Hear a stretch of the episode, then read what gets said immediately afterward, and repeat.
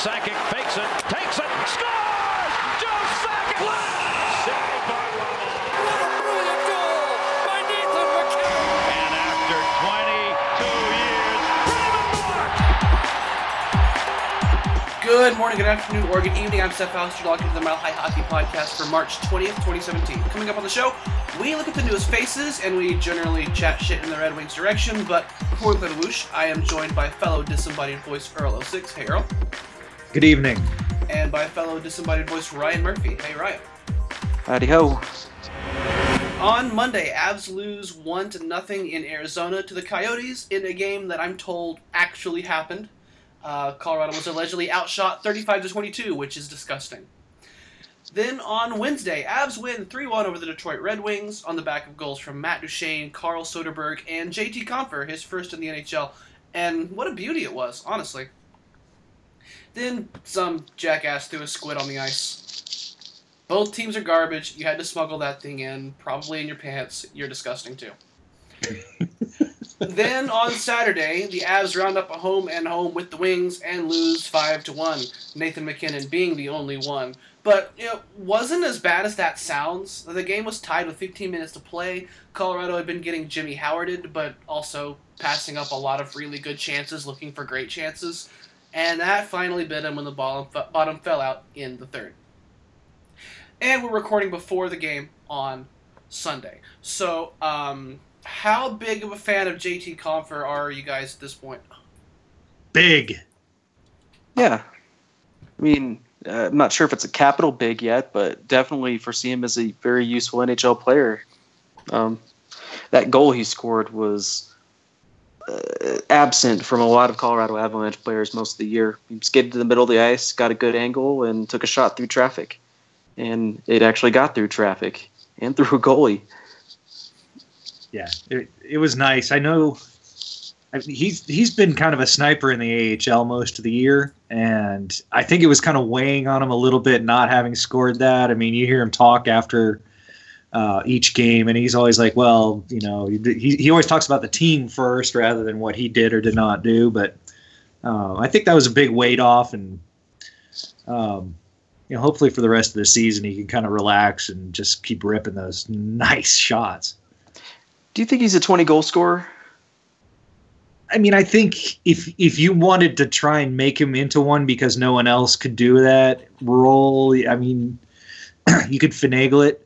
He might get there anyway, but you know, I think what he can bring is is much more than than being a scoring uh, threat. You know, I think the good two way play is really where he's going to uh, make a difference. And you know, he, he's the kind of guy that might score 12 goals one year, 25 the next, and 18 the next. You know, I mean, but I, I think his real contributions are going to go more than than what he puts up as far as points. Fair enough. Um, I I see him scoring 20 goals a time or two, based on uh, the way that he attacks the offensive zone, and that's not. I don't know if I even see him having much of a role in the top six once Colorado like fix their forward problem. Um, but I mean that's that's good. They need that secondary depth scoring. They don't have that. That's part of the issue this year. Right, Also- really easy to see him as a good third liner, Mhm. which Colorado hasn't had a good third line in 10 years. Well, also he's a good third liner that can move up and be that second line center if you need him for a few games, Kind which of is that, something. kind of that uh, Jamie McGinn tweener kind of role.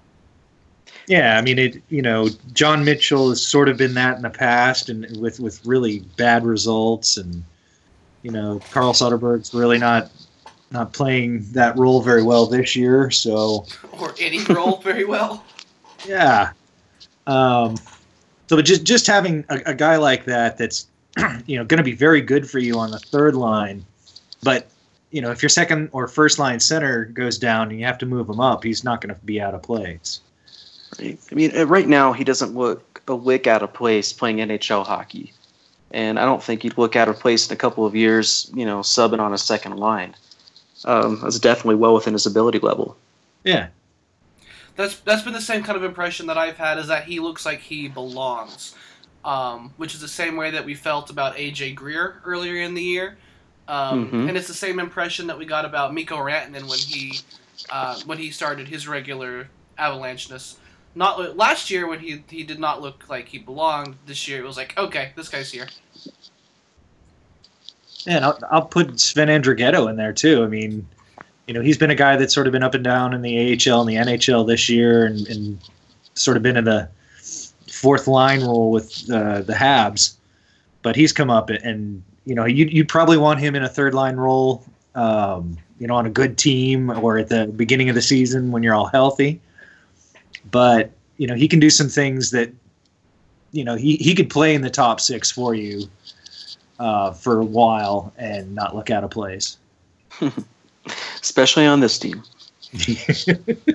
I honestly don't remember um, Andrighetto's contract status. So I'm looking up. He is an RFA. Yep. He's making 650 this year, which means that his QO will be slightly higher than that, but still under No a million. brainer. Huh? No brainer. I mean, that's, that's an easy qualifier. And then you try to uh, make a make a nice little deal happen sometime around uh, mid July, probably. Mm-hmm.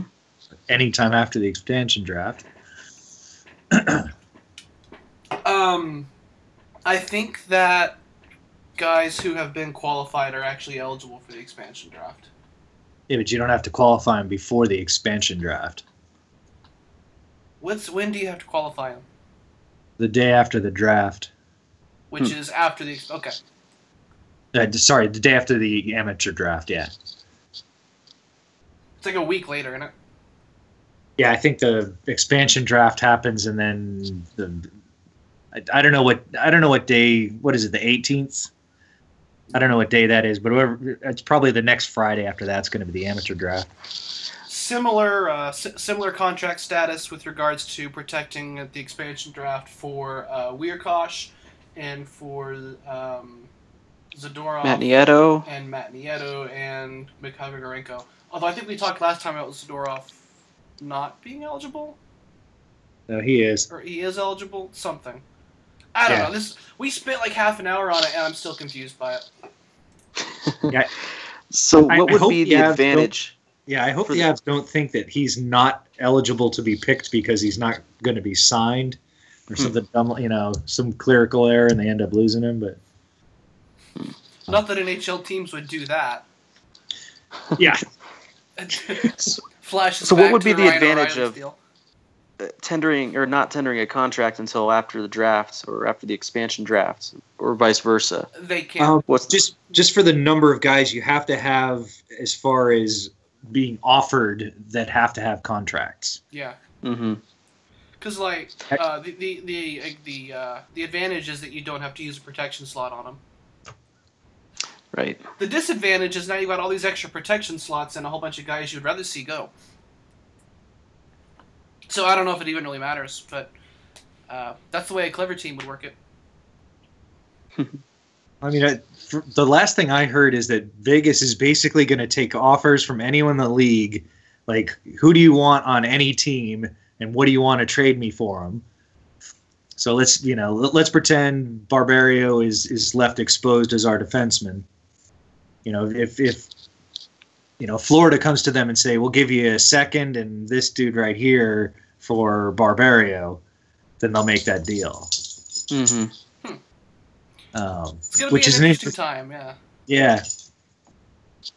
So it, it it could make for an absolutely manic week leading into the draft and at the draft itself. S- So, NHL, why didn't you do it in August? Think of all the wrinkles that would have added to free agency too. Hey man, there's a lot of golf to be played in August. That and I mean, if you know whoever you do lose, you kind of want to replace them, and there's two ways to do that: trades at the draft and free agency. So, I mean, if you're going to york someone out of a team, you, you got to give them a shot at, at replacing them somehow. And you know, That honestly, as as much as we hate on August, I kind of appreciate the break. The, the NHL season goes on too long. Yeah, except for when your coach leaves. right, we didn't have that luxury last year. We only had a couple weeks of it. Right, that's true. Um, but that was for chaos reasons, not things are happening reasons.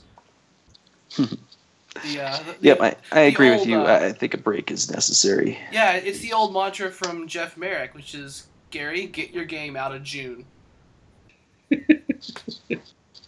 it's hot.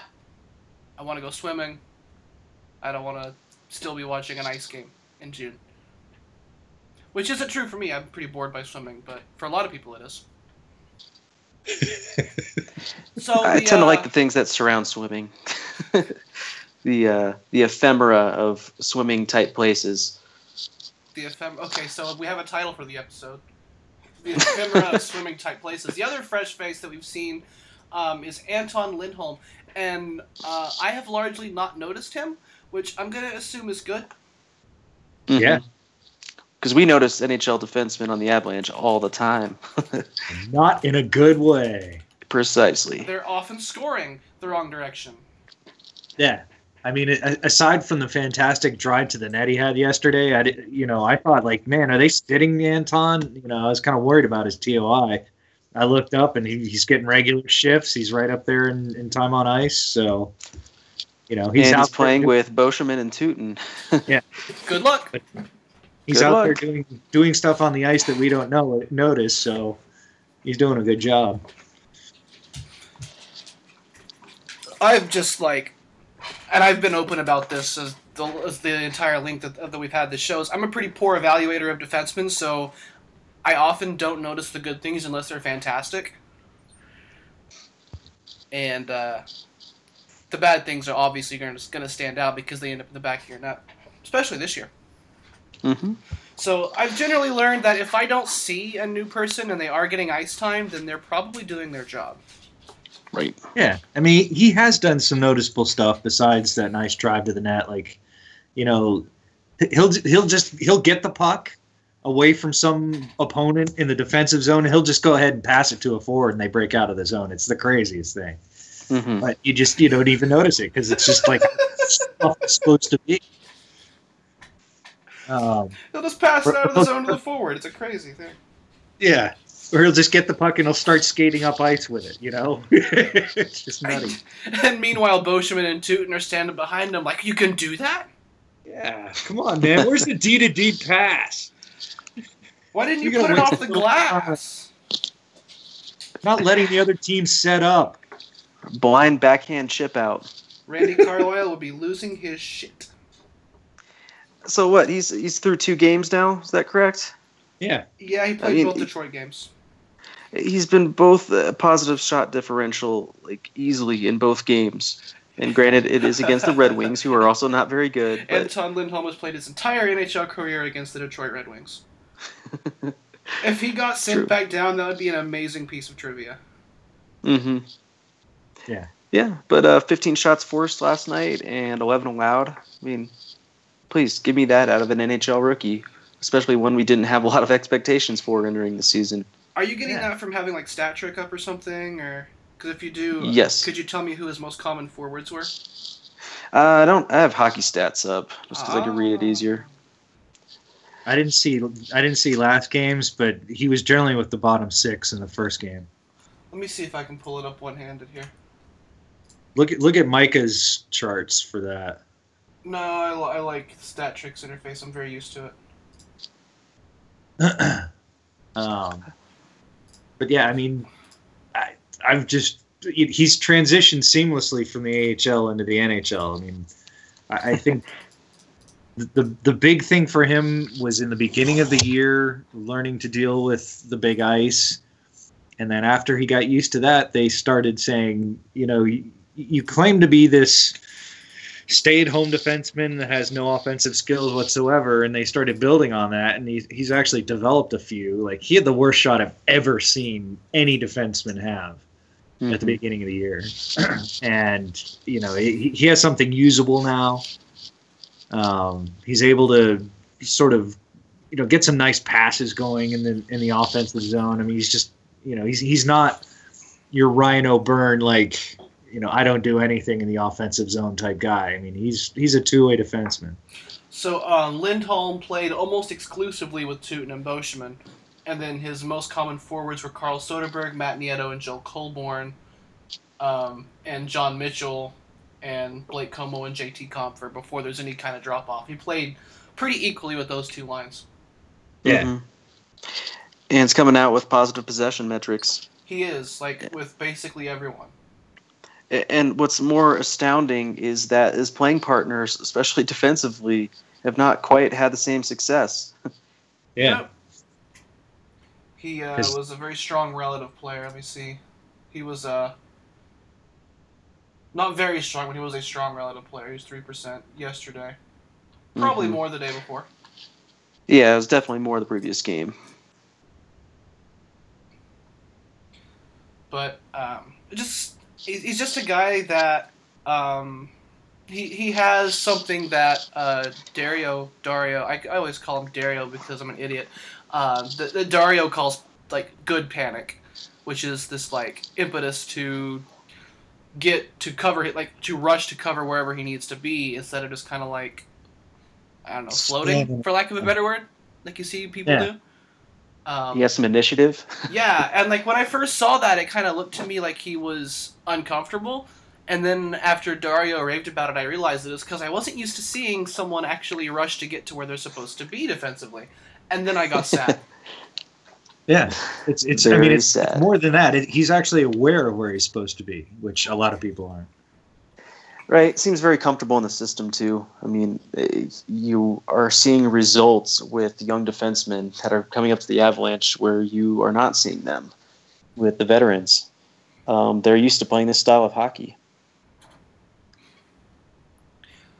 um, soon, uh, we may see a uh, another Avalanche signed, too.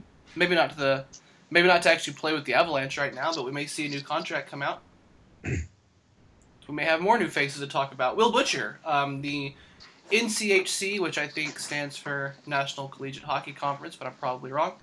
Um, he's the I thought it was NCHC Player of the Year. He's the a Hobey Baker finalist, and he is destined by his name to be a Marvel supervillain.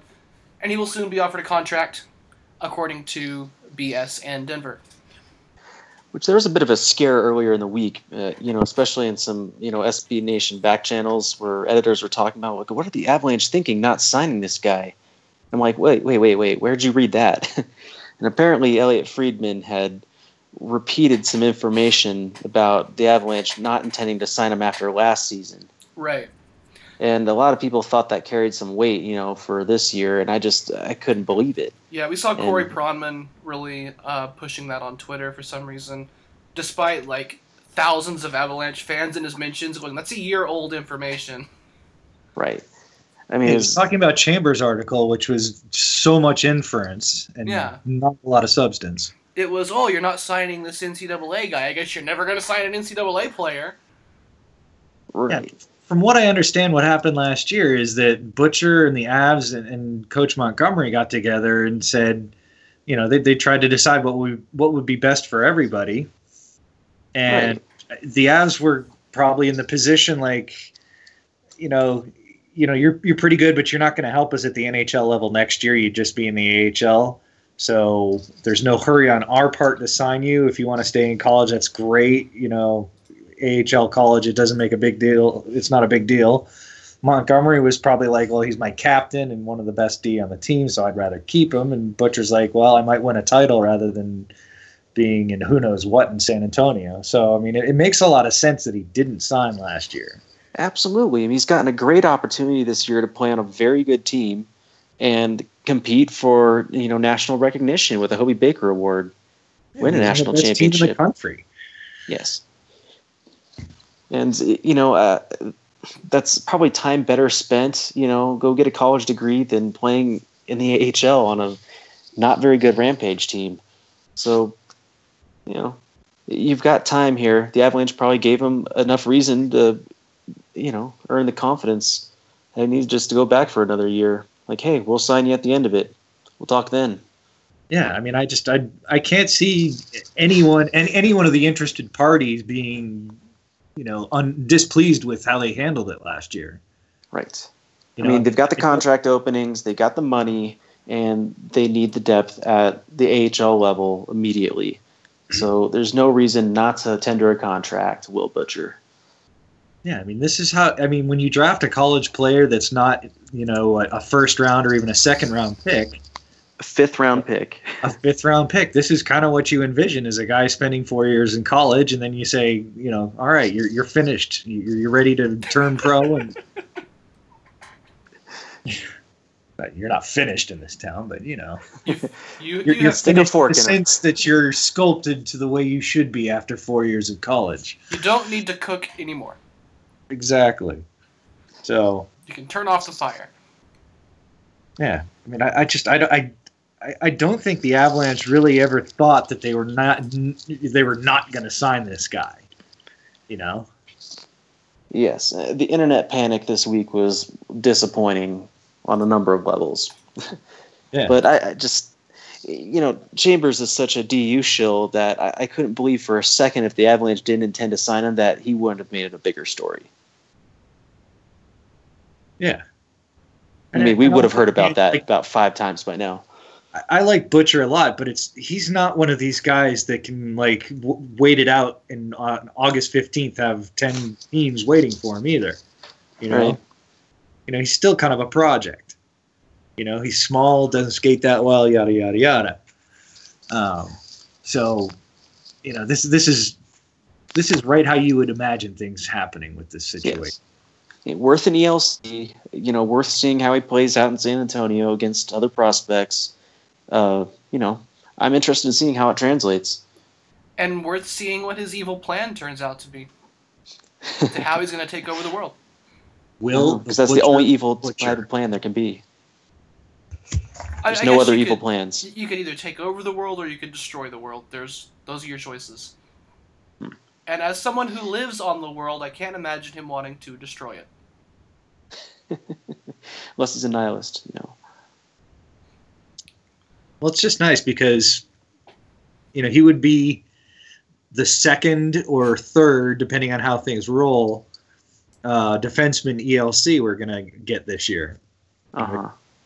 I don't know. Has, has it been? A, I I think the Avs haven't officially announced it, but basically everyone else has that Nick Meloche has, has been signed. Um, you know, and and we know that Butcher will probably get an offer. I'm pretty confident he'll get an offer. And then we have the Mironov situation, which sounds like it's going fine.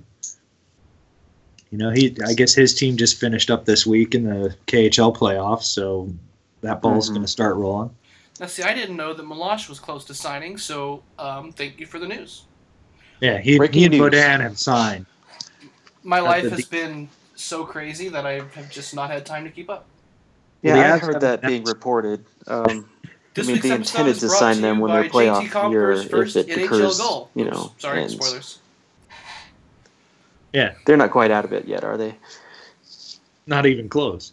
Right. the regular season just ended yesterday in the Q. Yeah. But yeah, uh, JC Beaudin and, and Meloche are signed.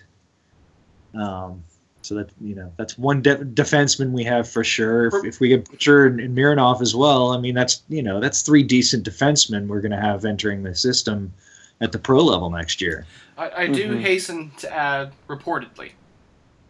Yeah,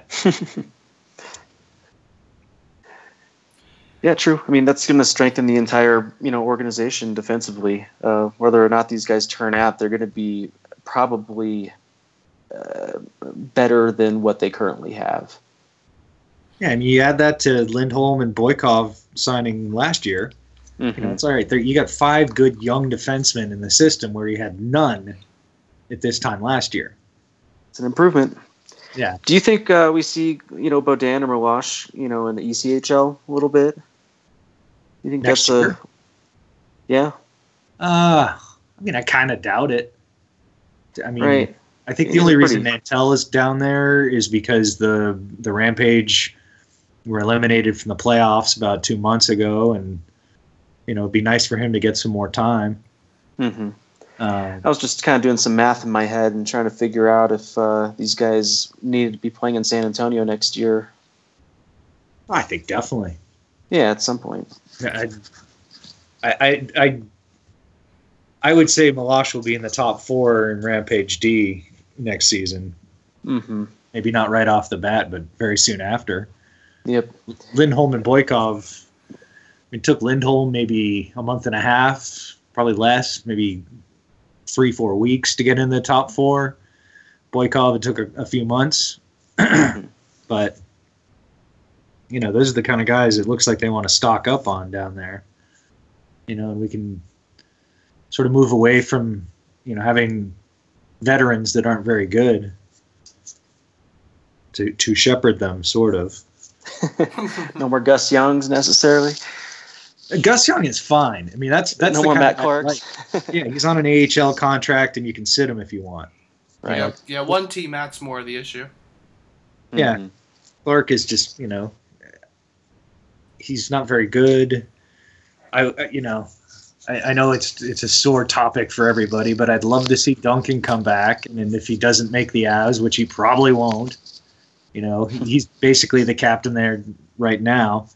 Love to see him come back, be the captain, and, and be the the anchorman D.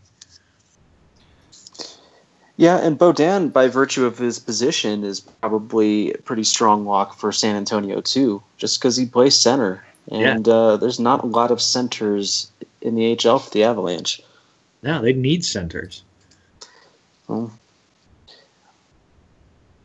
You know, they, they picked up Colin Smith, who used to be in the Avs organization, um, was traded to Toronto for Matthias last year and, and came back in a, a paper trade this year.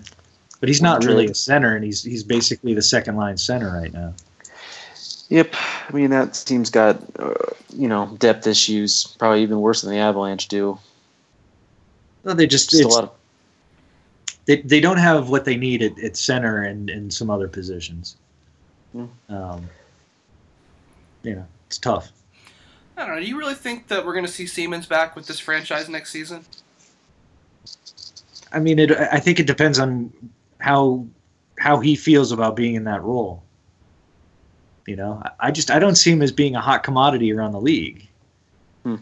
You know, I, I you know I look at him as like another Jared Tinordi or Jamie Oleksiak, which is something that basically every club has one of. Is a guy that's, you know, pretty pretty highly thought of for a few years, but didn't make it to the NHL club and probably won't be a full time NHLer anytime soon.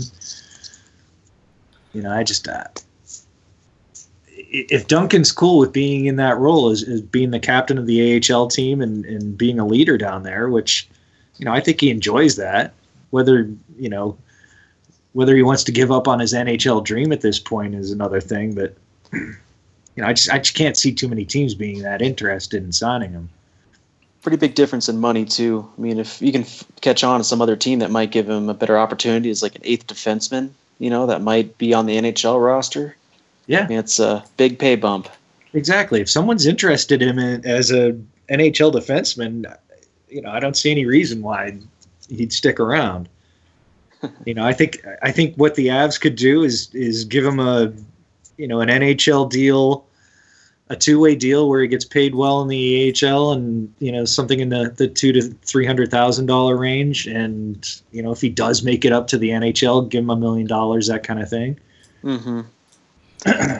I mean, the Well, only, the only gotta difficulty is that he is an RFA this summer. So, I mean, the, the Avalanche can qualify him and keep his rights.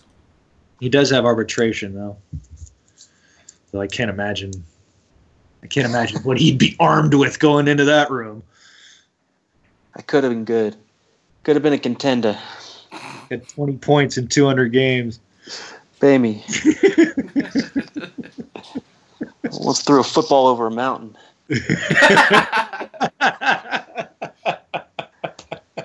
Threw a football over a mountain. threw threw a bus over a small hill. Yeah. Once threw a house across the street. I demand an additional five dollars an hour.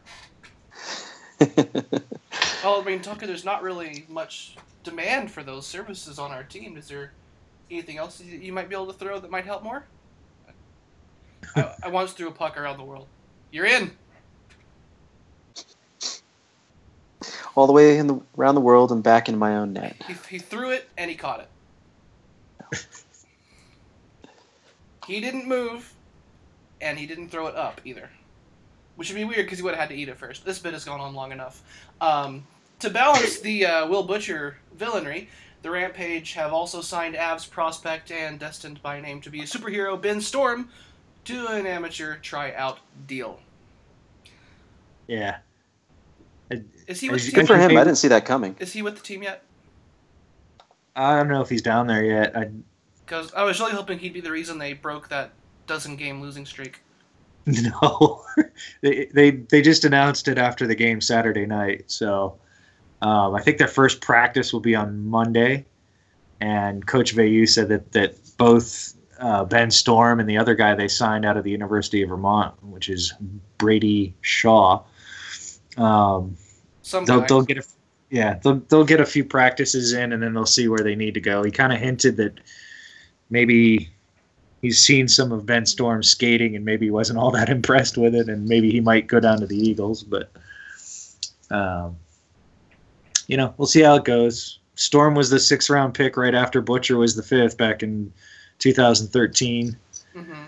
um, played four years at St. Cloud State. He was a captain this year. He, he, he was drafted as a defenseman, but is now a forward. It's Um, also 6'7", 230. yeah, he's big. So if you can get anything out of that, that that's nice. Yeah, if you can get Yeah. even an AHL player out of a sixth, that's found money. Exactly. You know, it's like I, I could, you know, if he's able to handle ECHL level hockey, I could see them signing him to a, an AHL contract next year and, you know, see where it goes.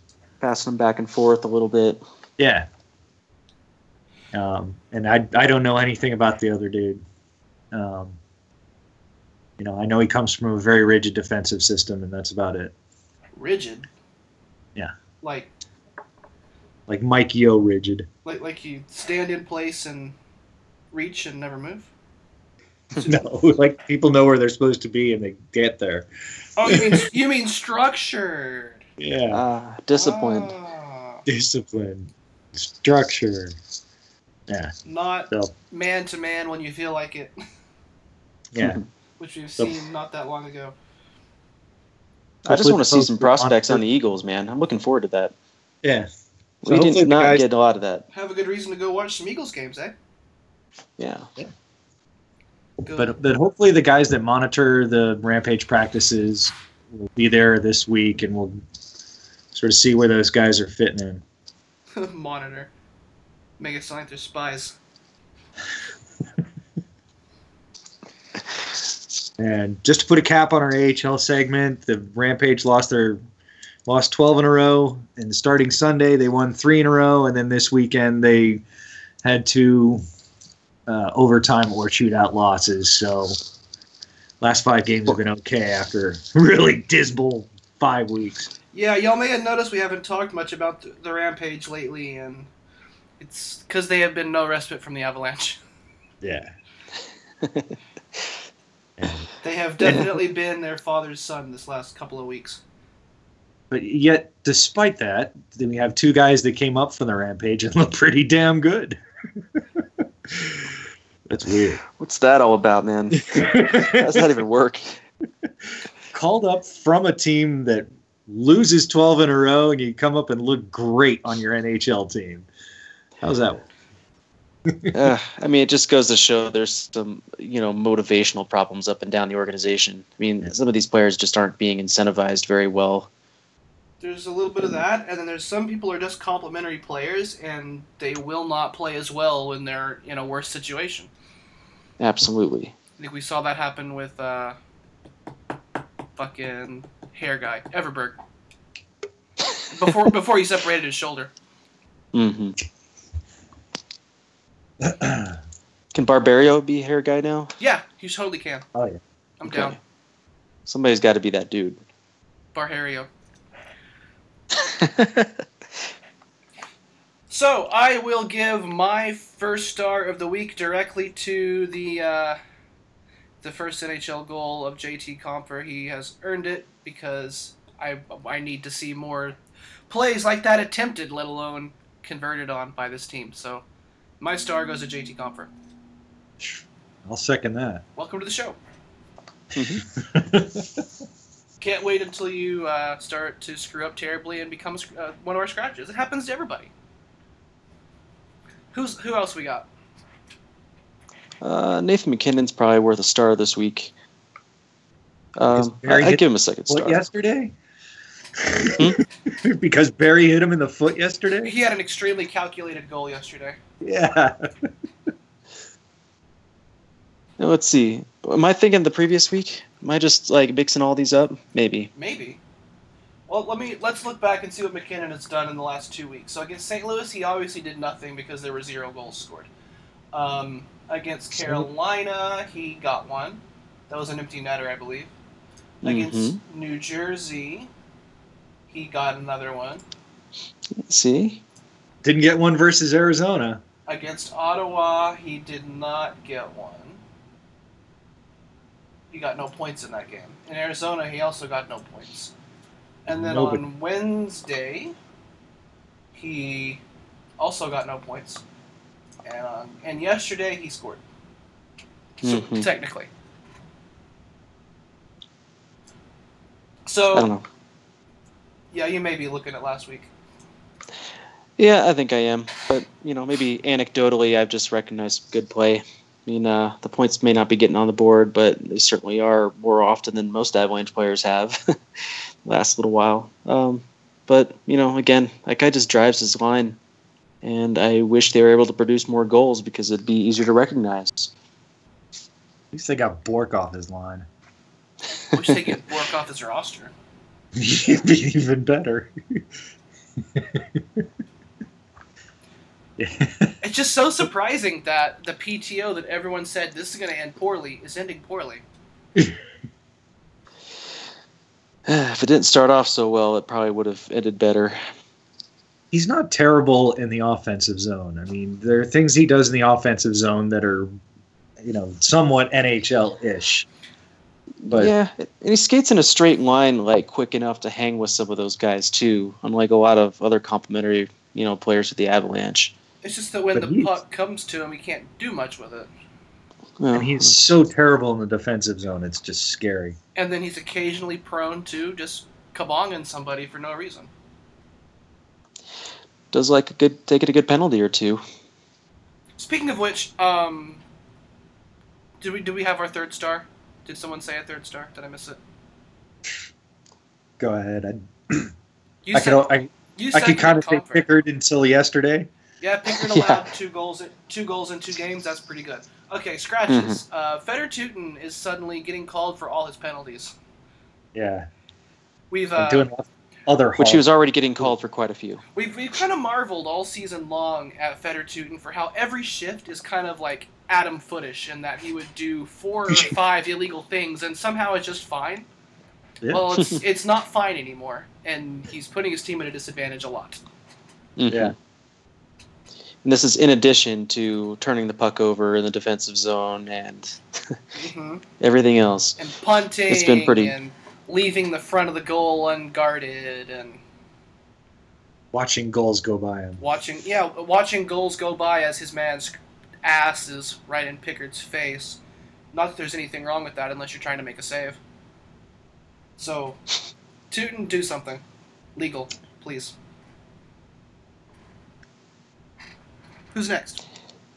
EJ, Ooh. he had a horrible game yesterday. I mean, he's been kind of up and down since he got back, and you know, I, I know the team is doing better because he's in the lineup, but he was. I, I don't know what. Maybe he's just not good at day games or something like that. But I, I I would say three goals. He had a pretty big hand in yesterday. Is, hmm is Erik Johnson good at day games? Let's ask Elias Sports Bureau. They'll probably know.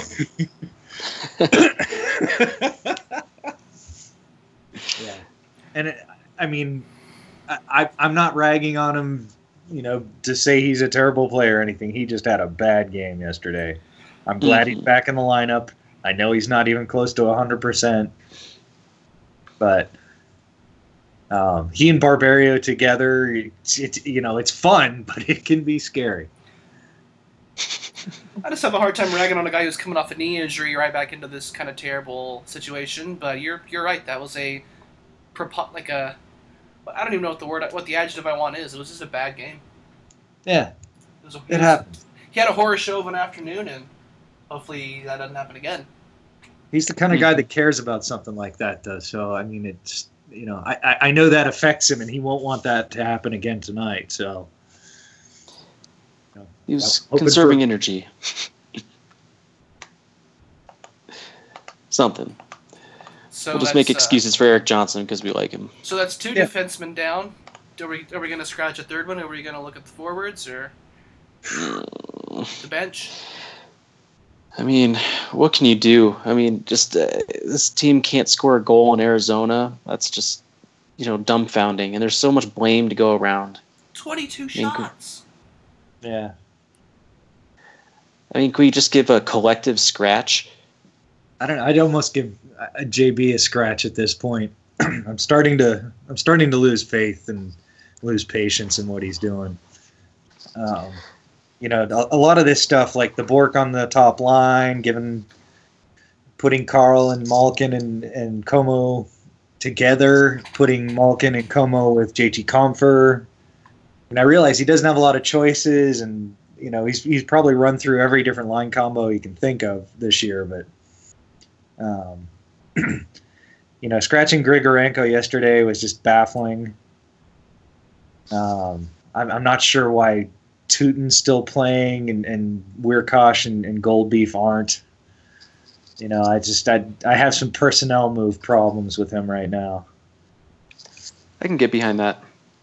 I think all of us have been a little confounded about how the season's progressed because while we recognize it's bad and totally a lost season and difficult to watch, I, I think we all expected a progression of young talent to, you know, make a difference on this roster towards the end of the year. And we're suffering through a lot of Fedor Tyutin and Francois Beauchemin. Yeah, I mean, it's just you know, you want to get younger, play younger guys. I mean, that's you know, don't talk about it, do it. I think You we also expected to see some uh, systemic progression where we're seeing fewer point shots and more dangerous ones, and that's just not happening very often. Instead, we're Mhm. passing on breakaways. Yeah, I mean, it, you know, you, they get new guys in the lineup, and, and it just it there's a little bit of a, a a bump right away, but you know, it seems like after a little while they they start kind of playing down to where everyone else is, and it's just you know that it's troubling. I you know I don't know if I want to blame that on him, but I I don't know where else to turn. Uh, blame is deserved by somebody or a lot of people. Yeah, I mean, that much we can agree on. And it may be him. Um, I, I think we've discussed this. You know, people keep asking our Twitter account. You know, is Jared Bednar fired this offseason? And I don't have a definitive answer for that. Um, I don't think he will be, but I just you know I I want to have some confidence going into next year that he's going to make the right decisions as far as crafting the lineup and you know not making the the Bourque on the PTO mistake again and, and things like Mhm. that. You know, it's just what what this team needs to do going forward is actually get younger and faster. And if the younger, Mm. faster guys aren't getting the chance above crappy old slow vets, then then we're we're not going to go very differently than we have this year. we need to see the roster overhauled in the direction this team wants to head. You know, Yeah. we have to see that. And I don't have confidence that he'd be fired either, unless Joe Sakic is. In which case, I, you know, I think he goes too. Yeah. But uh, I mean, we just need to see an overhaul of system, personnel, culture. I mean, a lot of things need to be different heading into next season. Yeah, I mean, and and you know, with the with playing Tyutin and Beauchemin so much, I mean, Nolan Pratt goes into that. We don't know how much input he has into the defensive lineup, but you know, you figure it has to be some. Um, so it's just It you know, it, it, I'm having a hard time really being confident that they're that they know what they want to do and are able to, to be aggressive in playing younger guys over older. Or they're personally trying to tank. Yeah, I mean, on purpose. Uh, I mean, that very well could be a thing. We should yeah, I not mean, I'd like to that. think they're doing something tricky here, but it just every time when you think the Avs are doing something tricky, it just turns out they're doing exactly what you what it looks like, sort of Occam's razor stuff. So And at this point, there's just no advantage to tanking. You're already so far behind that it's there's just no advantage. Right. You could utilize this time to develop your young talent in the NHL. Um, Yeah. It's perfectly fine. You can have good games, you can have bad games, and none of it will matter because you're not catching the second worst team. Yeah. I mean, every team in the league's over 60 points. And the Avs are at, what, 47 or 43? So.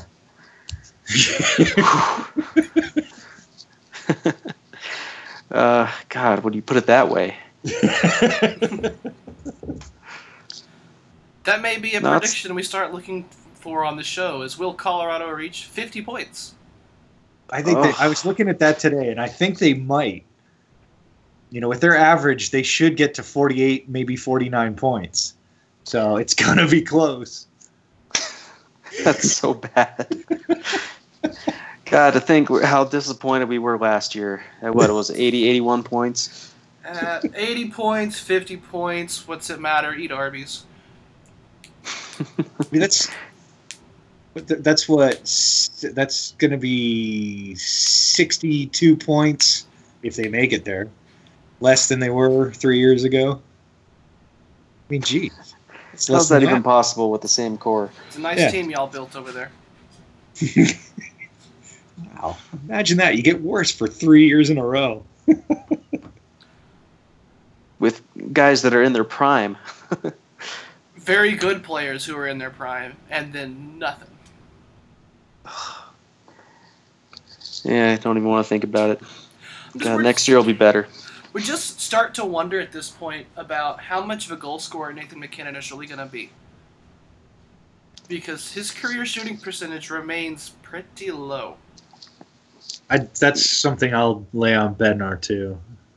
Huh. think there's just there's just something wrong with the offense they run.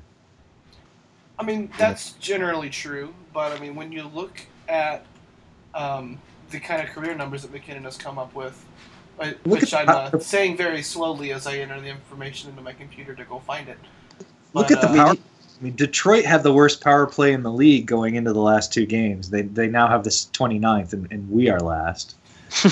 But Without that boost from a power play, I mean, you know that you don't want to rely on the power play to get a lot of points, but you know if you're a scorer, you know that can kind of kick you in the pants if you're not scoring five v five. You know, get a power play goal and you get a little confidence and start rolling that into your even strength play. Well, all of the best goal scorers in this league get a lot of 5v4 goals. I mean, Mhm. it's just universal. And the Avalanche have not, outside of what, Matt Duchene last year? Yeah. But MacKinnon has he shot ten percent his eighteen year old season as a rookie, um, which is normal. which is basically league average for like de- decent forwards, right? Um, yeah. In fact, maybe even low. might be a little bit low for for for his goal scorers. It's definitely low. A guy like Somebody Stam, of his talent. like obviously no one's trying to call him Steven Stamkos, but a guy like Stamkos shoots fifteen percent and doesn't doesn't lift an eyebrow. Um, but I mean, since Right. then it's been 7.3, 8.6, 6.8. Like it's getting lower. his career shooting percentage is eight percent, and yeah, this it's lower this season than it's been, but not by that much. Well, supposedly he's been injured most of the season too. Ever since the World Cup, he's had problems with both his ankles. Huh. Well, And then that then that comes right back down to criticism of the coaching staff again for playing him anyway. I mean, it's it's probably bad. It's it's not bad enough that he can't play. Obviously, I mean, he still looks, you know, he can still skate and stuff like that. But it's just, you know, on a day by day basis. You know, you've got Landy looking awful this year too, and he's going to have hip surgery right after the season. You know, there's there's some injury problems on the with the the good guys on the team. You know, you, you've had Johnson, Varley, maybe MacKinnon, and definitely Landeskog with some serious injuries that they have to take care of. So tough guy hockey culture, man. Got to play through everything. yeah. I don't know. I mean, I- I'd like to see some of those problems get fixed at the end of the year. I mean, shoot, if you got a guy who needs hip surgery and you've got like a, a right wing down in the AHL, Dave AJ Greer who needs to play a little bit, shut him down, dude. Just get the season over with. Just don't make it No worse. doubt. Right. don't delay the surgery. I mean, if there's any kind of delay in his recovery time from a hip, that's going to slow down next season. Hmm Well, it's interesting that Gre- the way Greer's been used lately in the AHL, he's been like last night they were using him as the puck mover out of the out of the zone. a bunch. Um, and Everybody has to play center before they get to join the Avalanche. yeah, well, it's just, he's usually F one. He's usually the first guy in the zone because he's going to be in front of the net or working in the corners. And last night, a bunch, he was the guy that was taking the pass from the D man and working it through the neutral zone a lot. So I don't know if that something maybe the staff wants him to work on a little bit, and maybe they're going to call him up for you know maybe he'll be the last call up. Um, you know they they do have one left. You know, it does seem to be a pattern, though. I mean, Rantanen didn't get a good shot until he played a bunch of center, you know, down the AHL. Learned some defensive responsibilities and, you know, learned how to take face-offs. And, you know, I think it's definitely helped him this year. Uh, Compher definitely already plays center, so wasn't quite the same issue. Well, So uh, I, I think some uh, some confidence helped Mikko more than playing center in the AHL, frankly. Because when when he played when he was up with the team last year, he just looked like he wasn't sure about anything. mhm. And then after dominating the AHL for a year, he comes back to the NHL and looks like, all right, yeah, I'm going to fall down a lot as we get started here, and I'm not going to be scoring a lot as we get started, but I'm going to be, I know what I should be doing, and you're not going to stop me from doing it. Mhm. Yeah. But I, think you know, if I had to, if I had to say one thing was holding AJ Greer back from being called up to the Avalanche, I would say it it would be his play in the defensive zone, and that's something that they've really seemed to be working with him lately.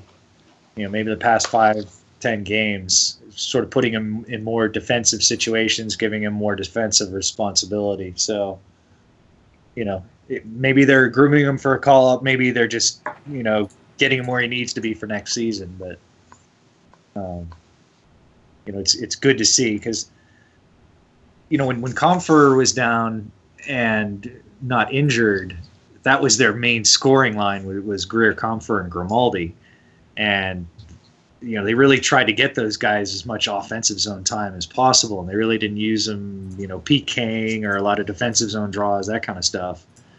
Um, and now that now that Compher's up and the line lines have been shuffled a bunch, you know, they're kind of you know, kind of making Greer a little more of a two way forward, which is you know it's only going to make him better. So, should we look ahead to the next week? Let's do You it. have to? We we unfortunately do have to have to look ahead to next week because no matter how hard we try, we continue to march into the future. Indeed. So coming up this week, Colorado have a pair of home games. First on Tuesday against the Blues at seven o'clock Mountain, then on Thursday against the Oilers, and on Saturday the Avs pay a return visit to Edmonton at eight o'clock Mountain. All games are on altitude.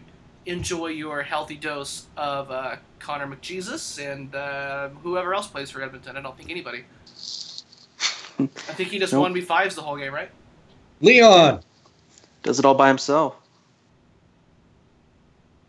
So St. Louis has been uh, in an, an interesting place since they traded Kevin Shattenkirk to the Capitals, and he's gotten suspended for something actually. For Yeah. for charging, which I didn't know he was capable of doing, but whatever. St. Louis in in their last ten um, are seven three and zero, so trade can't have hurt him that bad. Third spot in the Central. By how much? They're fine. Yeah, I mean, most, I think all the and playoff are are pretty up. much set. Yeah, there's six points between the second wild card and the Kings, which uh, sucks for Jarome Iginla. He's going to play in 100% of their playoff games. He is. Maybe they can justify getting that pick for that. Zero is 100% of zero. And LA's only possible argument against that can be, look, well, we try to divide zero by zero to see if that's true. We just, we just get, you can't do that. So obviously, there's some fuzzy logic going on here. Need to get him a better calculator. One of those cool Texas Instrument ones, you know, from high school. You can do that. You know, I have like three of those sitting in a box next to me. One of them's one of the nice silver ones too. There you go. Got So a nice one. Um, I don't know how good I feel about the coming week. I don't feel that good at all, really. Yeah, I still see them getting one win because they kind of are eking out like a good performance every other game or so. Yeah, I, I, I think I don't think they'll beat the Blues. I think they'll get one off Edmonton just because it's tough to beat anybody back to back.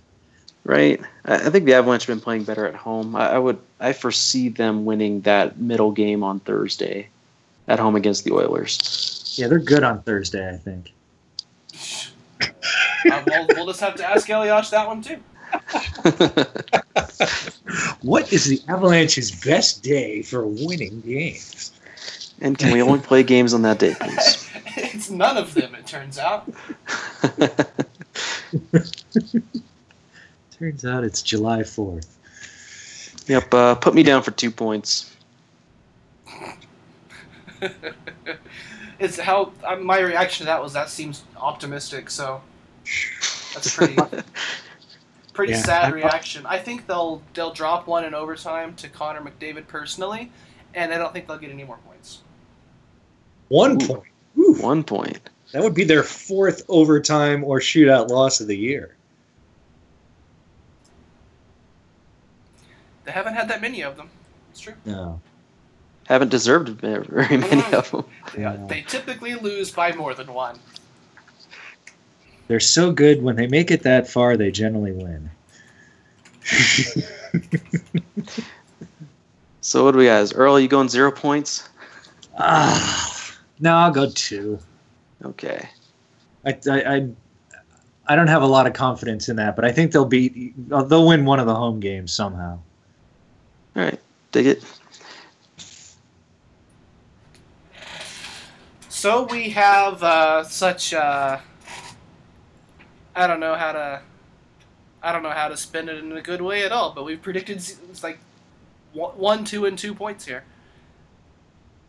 And uh, for some reason, I thought it was a good idea to scooch around in my chair and make a whole bunch of terrible ambient noise while I talk, so I can't edit it out. Hey, production! But uh, whether it's zero, one, two, or six points next week, you know that you can find out here. Thanks as always for tuning in. Um, if if you are listening to a weekly podcast and making it all the way through the hour, this season you are like the hardest core of fan that is out there, and we appreciate you. Um, you can always catch the latest episodes at soundcloud.com slash Mile High Hockey Podcast or on mixcloud.com slash Mile High Hockey Podcast or on iTunes or on whatever RSS catcher you enjoy or your phone app or you know you can you can, we're- we have an RSS feed you can find us. And we post the site, which is milehighhockey.com, home to the latest Avs, news, and updates, where you can follow on Facebook.com slash milehighhockey or on Twitter at milehighhockey. Um, unexpected question of the week. How many goals will Erik Johnson score against St. Louis? Five. uh, put me down for one. You can get one. Zero is my prediction. We will see you next week. It is Joe Sakic scores! Joe Sakic scores! Surely that's gotta be